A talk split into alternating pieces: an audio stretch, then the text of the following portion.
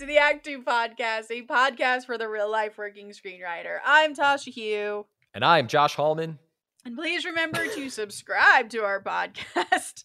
Uh, we are interviewing some really cool writers that Josh has lined up, and I'm very excited about it. So Me. follow us. Yeah. We. You're like a boss. No. oh, you. yeah. All yeah. you. Oh, sure. Um, if you'd rather DM us if you have questions or you have topic suggestions or follow ups to any of the things that we talk about, or you just want to say, like, you're fucking crazy. What you said was really dumb and makes no sense. That's okay too. We can talk about it. You Mhm. can reach out to us at act2writers at gmail.com, all spelled out, or on our Twitter and Instagram at act2writers.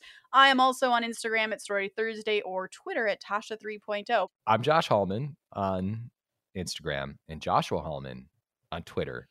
All right, this week in writing, what do we got? How many do you have? I, it's not even a this week in writing. I do have like I have so many things going on in my brain, but I couldn't Yeah. formulate a one this week in writing. So I just thought that I would tell you something that I found really interesting and I find really cool. I think you're going to appreciate it. Okay. When young Josh first moved to Hollywood, he moved. Ooh, I'm so I- excited already. I moved into an apartment complex called the Barbara Judith Apartments. It was on Hollywood and Genesee. And I Mhm. loved it. It's in West Hollywood, and it was like my favorite spot. It's a studio apartment, and I had some of the greatest times of my life there. And long story short, I was talking to a friend that I met over at the Barbara Judith Apartments, and I happened to just put in the address and check it out. And I was like, yeah, what are these like what are these apartments up to these days? And I saw that they changed the name of the apartment complex. Would you like to know what the apartment complex is now now called? oh no, what? The Expendables. What? yeah, it's called the Expendables. And it's still an apartment complex called the Expendables? Yeah. It's fucking awesome, man. I would definitely live there. Me too. like, well, we it used to be called the Barbara Judith, which around the apartment complex everyone just called the BJ's, but now it's called the Expendables, and I think it's a much better name. Oh, indicative of the kinds of people who live there? Listen, what's your this week in writing? um, mine is a question from a listener um, who had some questions about our adaptations episode. And this comes from David. Thank you, David. And um, he was speaking about our last episode about how to start an adaptation. And his questions were really like, well, what do you do before that? How do you choose what to adapt?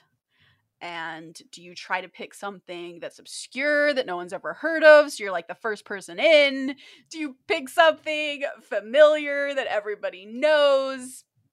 And then, if let's say you find this really great fairy tale from the 1800s, do you make it contemporary?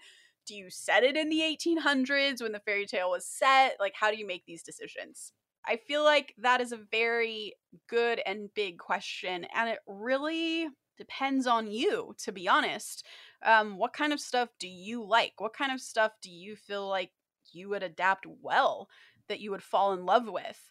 Um, I know people, for instance, who make it a point, they schedule into their week to always read short stories that they either find on the interwebs or they buy a book of short stories and they just read one per weekend and you might find something in there that's the seed of a really great idea and often short stories can be easier to get the rights to in order to adapt. So so that's Yeah. a really great place to look for something. Um, but again you're gonna you're gonna want to try and find stuff that's in your wheelhouse right? Like i love writing stuff that's not entirely in our world something that's sci-fi or fantasy and um, action adventure so i'm probably not going to read stuff that's like true crime as my short stories right? That's just not interesting to me.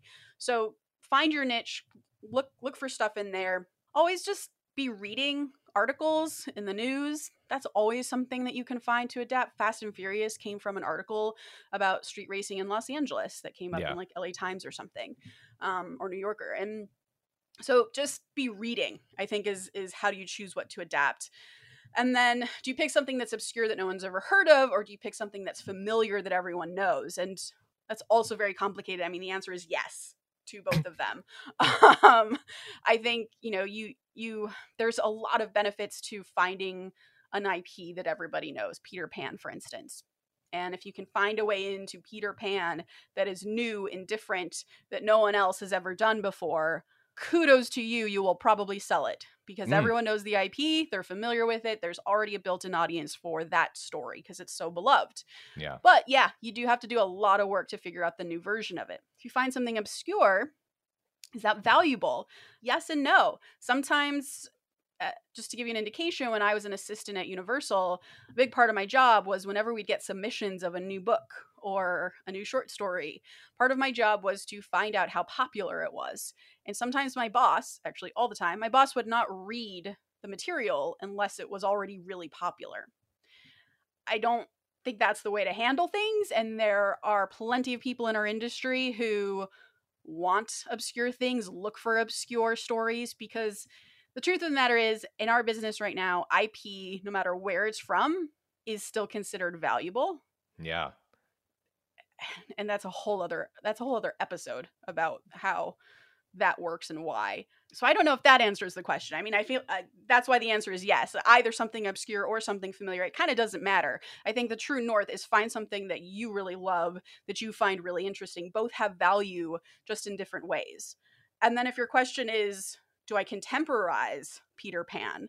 That's really a personal question. I mean, I think I think that it's tough because movies that are set in a different period or a different world are really expensive. They're just more expensive than if you set a movie in current day Toronto, for instance. It, it just is. So pay attention to that. If you feel like the movie will be huge and it's it's a spec that you're writing, meaning it's, it's something original that you're expecting another studio to buy um, from maybe a writer who's doesn't have a filmography behind them already it's harder to get those movies made if they're really expensive. It doesn't mean you shouldn't do it. I think you should do whatever movie you see in your head. But a contemporary contemporary version of Peter Pan, for instance, will probably get more reads and be more interesting to people than one that's set in whenever Peter Pan is set, 1900s. Yeah. I'm in for all that. Talking about finding articles, going back to this. Yeah. If you just scour the internet, scour, you can even find old articles on like old New York Times or in newspapers. You'd be surprised of all the cool shit you can find. And it's it's I know I'm saying this like, oh yeah, it's like you know, it's easier said than done. You know, how do you find something that people haven't found, right? So, but there are a ton of articles. I have found them I, it, where that people haven't heard of them, and I have found Mhm. them interesting. I've never adapted any of them, but there's things that I've read where I'm like, oh, that's super cool, and it's from like 1985 or something like that. Yeah. So I think a lot of people just kind of default to, oh, what's in the current New York Times? What's in Wired magazine or Vanity Fair or whatever? Like there's like these obvious choices that everyone reads, and then there's the depths of the internet that Mhm. you find things that you can adapt into uh article or into uh features. They're out Yeah. there. I know they're out They there. are. Yeah, and a job of a lot of producers, particularly the younger, like hungrier ones, is they they do all that scouring themselves because they they want to try and find the obscure article, the Yeah. the equivalent of the Fast and Furious article from the 80s or 70s, and then they bring that to writers that they meet with generally and say like, "Hey, does this article interest you? I found it." So if you're doing that first, you get to you get to bypass the producers and you can get the rights to that yourself. And I think that's another piece that is another episode on its own as well. But getting the rights to these things to adapt, that is something you do have to do. So do look into that. Again, we can talk about that in another episode. We actually should have Mm. our mutual friend um, Steve Desmond on to talk about getting rights to different IP because he is a writer who specializes in that and Wow. um, I always get his advice on on acquiring IP and where he finds it because he's really great at doing all the things we just just talked about. So maybe we'll have him Consider it on done. and- Consider him yeah. locked in. He's coming Done. on. Steve, You're coming. to the podcast. Ah. Steve, come on. Thanks, man. All right. Do you have another this week in writing? Or are we going to the to the Let's party. All right. I've got oh man, I came in real hot today. I'm still feeling pretty good about it. I have got I've got multiple different fluids. Like I got a Zoa, got electrolytes, regular water, a kombucha. I'm ready. I need some of your energy. Oh God, this okay. So this topic we're talking about revising. When you get notes on your script, how do you address those specific notes? What do those notes mean? And how do you actually go about the revision process? Because it can be so overwhelming. And we're talking about this because Josh and I are very deep in revisions on our features right now. And this episode will include notes we have gotten personally on our own stuff and that we're dealing with right now and i will just flag that if i start rambling and become angry and or just start crying Yeah. please be patient with me I, I I think what should be noted is that about 30 minutes ago, before we started to record, you and I were both uh, maybe expressing some frustrations about certain things, and oh, we've got all this energy and uh, stressing out and this and that, and it was like, oh, we have to record the podcast now, so so it might come out. I I have I have a feeling we're gonna. yeah I don't know what josh and i were both literally on notes calls just before this about revising our scripts right and and now here we are Mhm.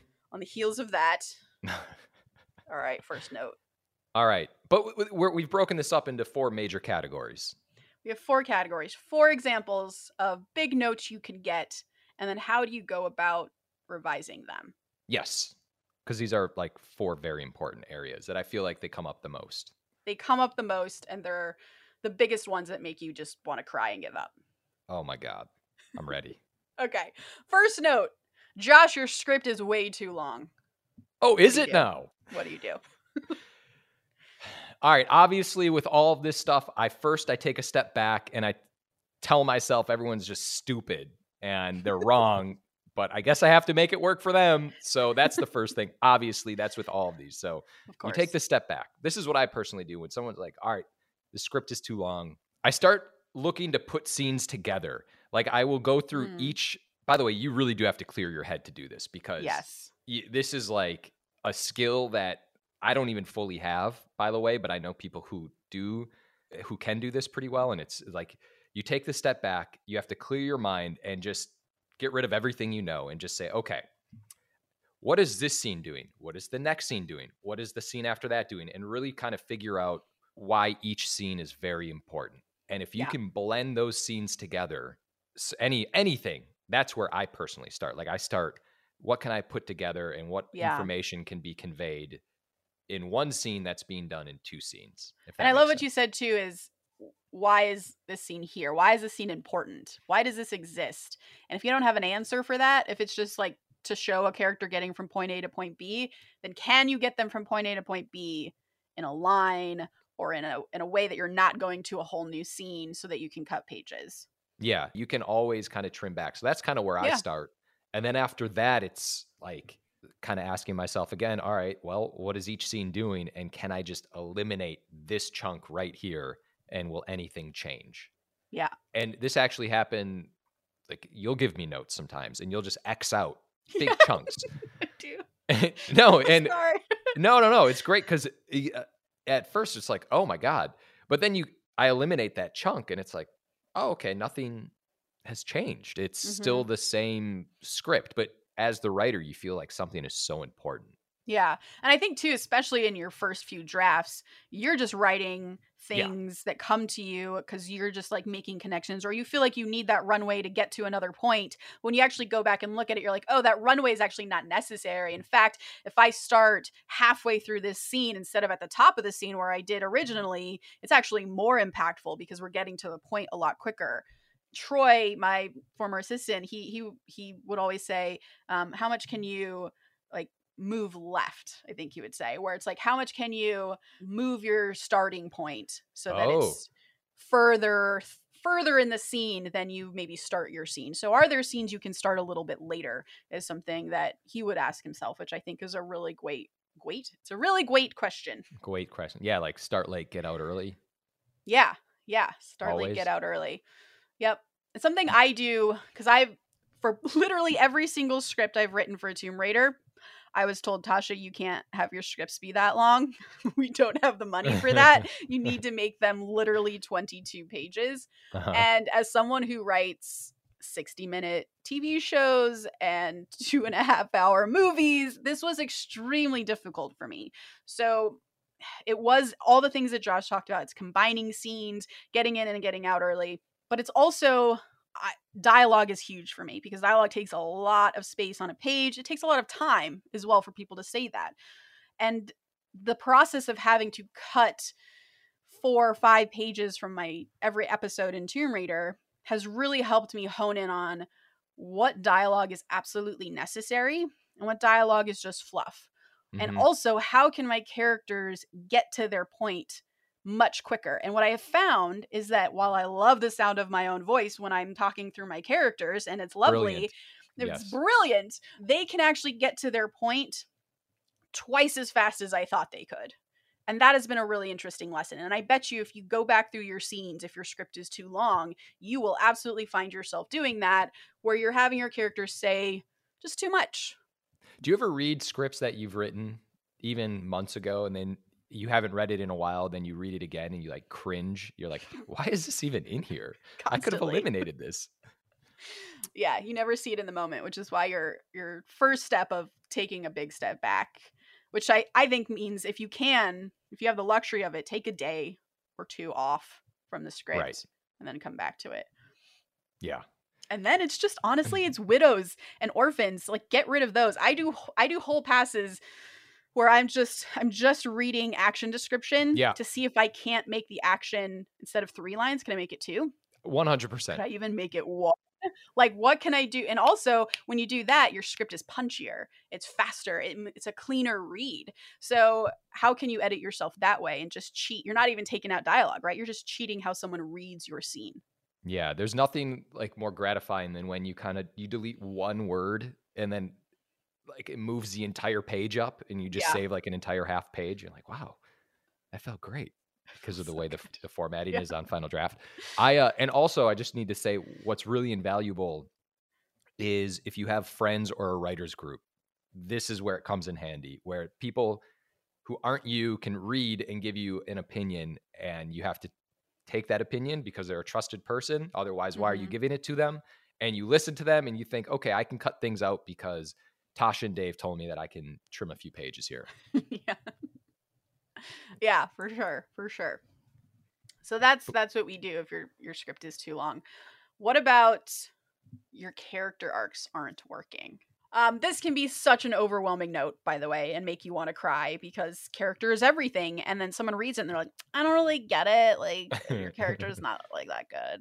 Um, so for me, my approach is to start small. And this is where I think working off of turning points in your script can be very helpful, right? If you know you have an inciting incident, you have a second act break, you have a midpoint. These are just smaller sections with which you can work. So now you can break your script down into manageable pieces. So, for example, if you know that at your inciting incident of your movie, your heroes, Maverick and Goose, are yeah. chosen to go to Top Gun, but not because they're the first choice, but because this all American pilot who was the first choice has flipped out and quit. You know that that's your inciting incident, okay? It's built into your outline, it's there. Okay, if that's my inciting incident, and that's page 15, then that's all I'm going to focus on right now, just from getting from page one to page 15. I'm not going to worry about the rest of the script yet. That's too overwhelming. So now I just have to figure out how do I get to my inciting incident in the best way possible. So, how do I introduce Maverick and Goose in the absolute best way that people are super engaged and know who they are immediately? Mm. Because the note of your arc isn't working can very well be simply because your introduction to your characters is not working. So, if the reader does not understand where your characters start, how can they possibly understand where they end? So, I'm going to look at how I introduce them. And the key there is how do you make it clear to the audience that Maverick is a Maverick, mm-hmm. right? Well, having him hang upside down and flipping off a Russian pilot is a pretty good way of doing that. But then, okay, now I also have to show that he's a qualified pilot and that he's a good guy that you want to root for. That's important in these first 15 pages. So, how do I do that? How do I get my save the cat moment with Maverick? Uh-huh. Well, How about this all American pilot who has a panic attack, freezes, and Maverick has to go save him? Great. So now all I've had to do for the day is brainstorm pages 1 to 15. And then after I get that down, and that's really singing and arcing, okay, I look at the next section, page 15 to page 25, my break into Act 2. And then I move through the script like that because each section will be tighter than the first version and suddenly because I'm I'm hyper focusing on just this section that is now arcing because that's manageable cuz I think I start crying when I get this note because I'm like, oh my god, like I have to rewrite the whole thing. Like I, Yeah. I don't know what to do. I don't know what to do to help you understand how these characters are arcing. But um, there's a way through, and that's thinking small. Yeah, no, I think that's that sounds about right. Like again, I I was the way I kind of approach it is taking the step back. Same exact thing and just for what I So what you just said is perfect because yes, you can look at it it's very manageable. You can say, "All right, this is what my first act is, this is what my second act is and my third act."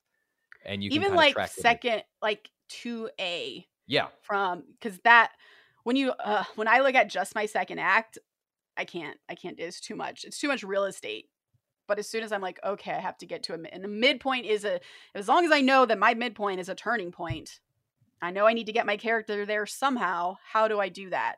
And then it's like it's also what I did this week when I got this note was I put I wrote out on cards, index cards, every single scene that I had, and then I looked at it from that like bird's eye view, literally like putting it on the ground and looking at it and being like, okay, well, my scenes are right, but why aren't why isn't the reader getting the arc? Okay, well maybe in this scene what I actually need is to highlight this part instead because now that I see it all laid out together up juxtaposed against other scenes, I'm kind of seeing how maybe I'm not arcing my character fast enough and so yeah. you know you just you just start seeing it differently and so i think that's a big piece too is trying to jar yourself out of just seeing chunks of this script right and like how do you look at it from a different perspective cards can be very helpful in that regard Yeah, and I I always start with, and I've gotten this note a lot.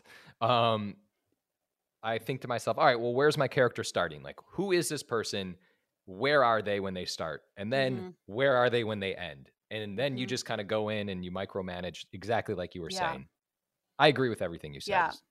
and i think too if you haven't done this already at this stage maybe write out a line a line or two a paragraph that just what does my character want maybe do Yeah. it for all your main characters just to give them a couple lines so that you have that as your guiding star as you're going back and doing what we're talking about of going smaller and carding it out yeah it's a hard one It is really hard, especially when you think you're doing it, and then someone's like, i know "You're not doing it." Like, what? what are you talking about? Yes, I am. It's so frustrating. so hard not as hard as the next one though Oh, I love this. Number three, villain story is not working, Tasha. this is where i cry Thi- this is actually one of my favorite topics, and I actually want to do an entire episode about this one topic and about antagonists because I don't know. I think you may have gotten this note before. Um, I've definitely I've gotten this 20 note minutes ago? recently. I've definitely gotten the note recently where it's like, "Hey, your villain's not dynamic enough." yeah And I was doing a lot of thinking about this and how to make a villain work.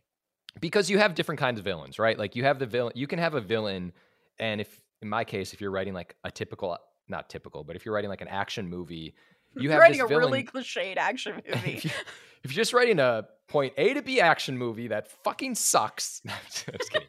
Um, if, where you know if you have that villain who's just trying to like end the world or trying to blow something up, I I think sometimes as a writer, which I'm definitely guilty of, you kind of inherently think to yourself, well, this person's bad. That's you know th- this is a bad guy. Everyone's gonna know this villain is bad, but that's not enough because it's very superficial. Like that's just what a villain's going to do. So what I will do is and this is like I'm not great at this by the way. This is just these are things that I like try to do. Number 1, I always kind of look back and look at how the villain is completely opposite to my hero or heroes and just to cry, try to make like that juxt- juxtaposition of why this one person is so different. Like they just don't see the way that the hero sees. And mm-hmm. that I already I kind of think that starts this connective tissue of like, all right, well, okay, I see the difference between these two, but I also go in and for me personally, I try to always give like my villain like vulnerabilities and little quirks to make them seem more human and more mm-hmm. kind of relatable. So when someone's reading it, you're like, oh God, I kind of understand why this villain's the way this villain is. You try to like figure out what this villain's flaw is.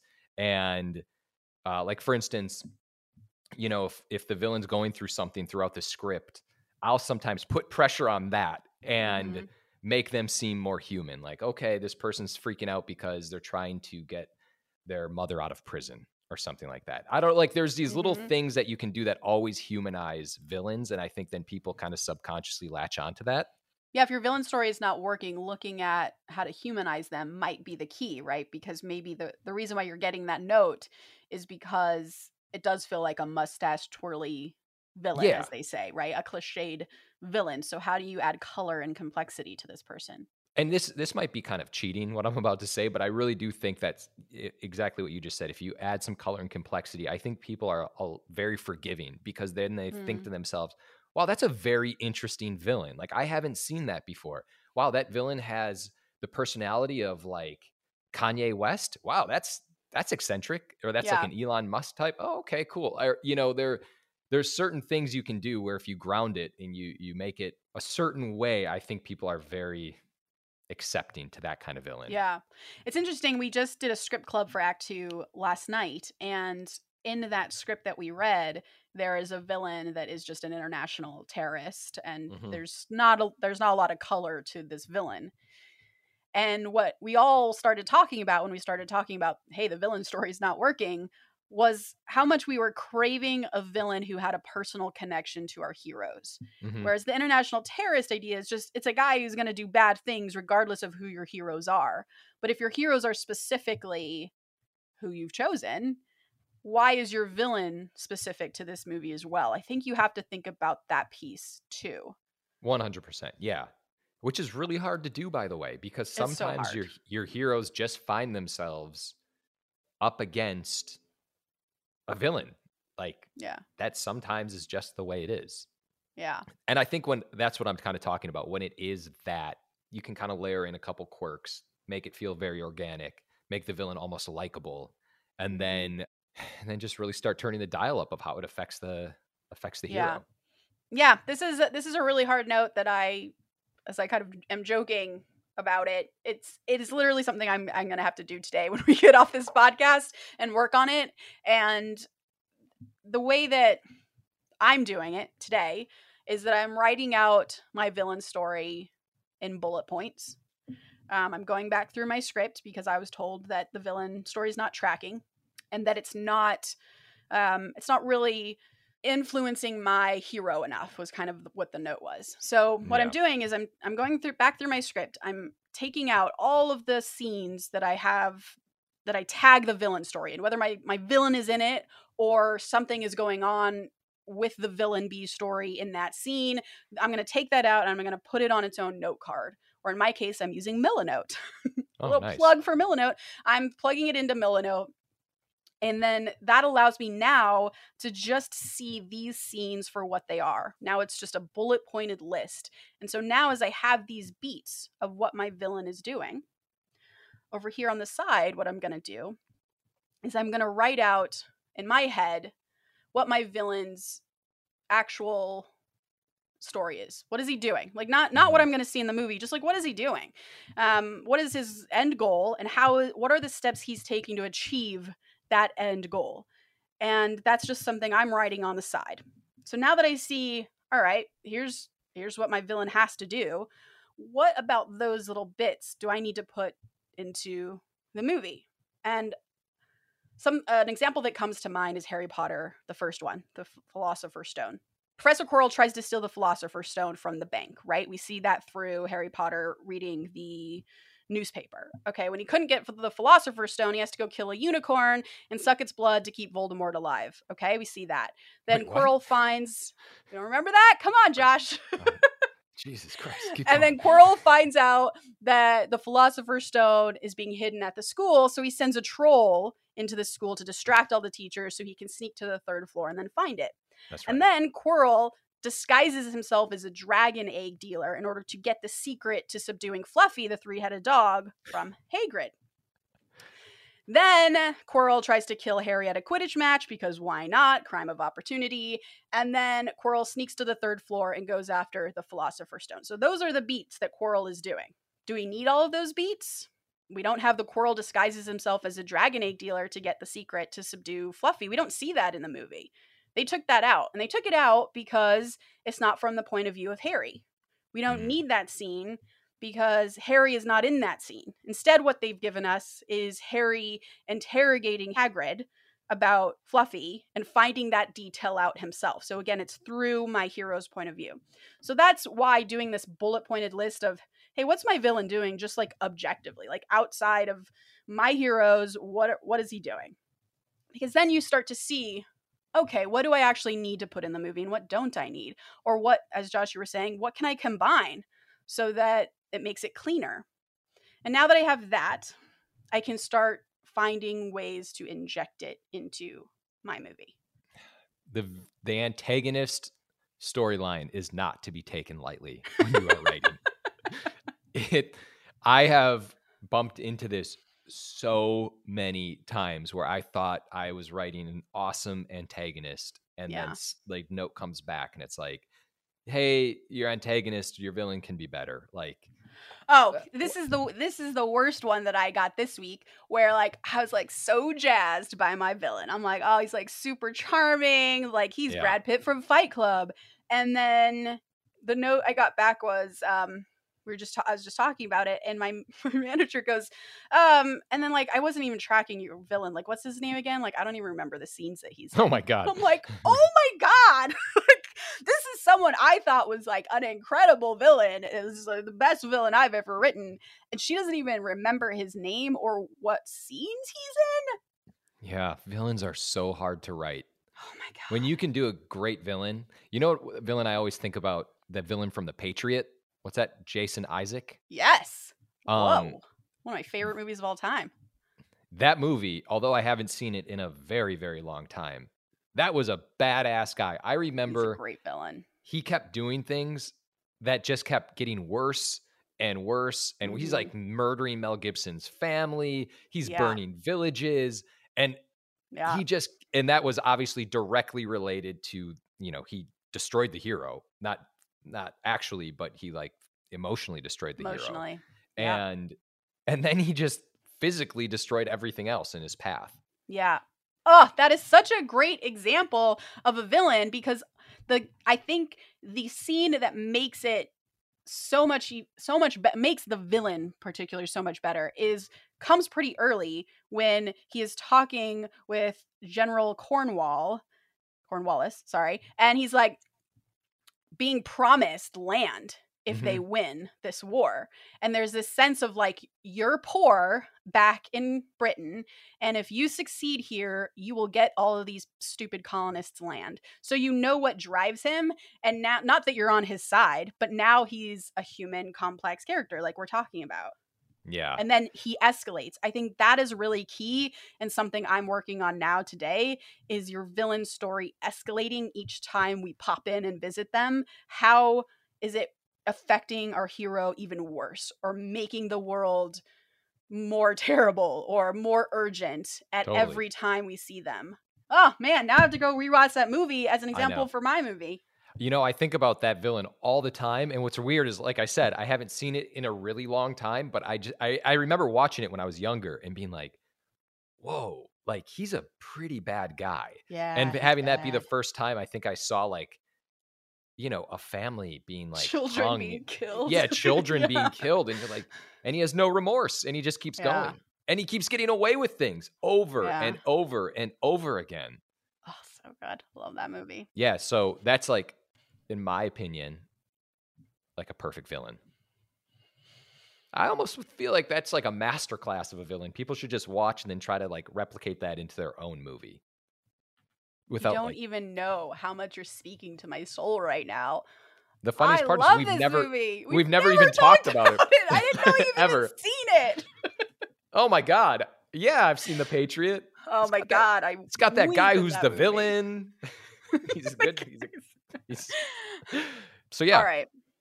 Fourth and final note that we're going to Yeah. talk about today. I feel like we Oh, should. God. This is an ongoing series. I feel like this one is for Josh. Oh god.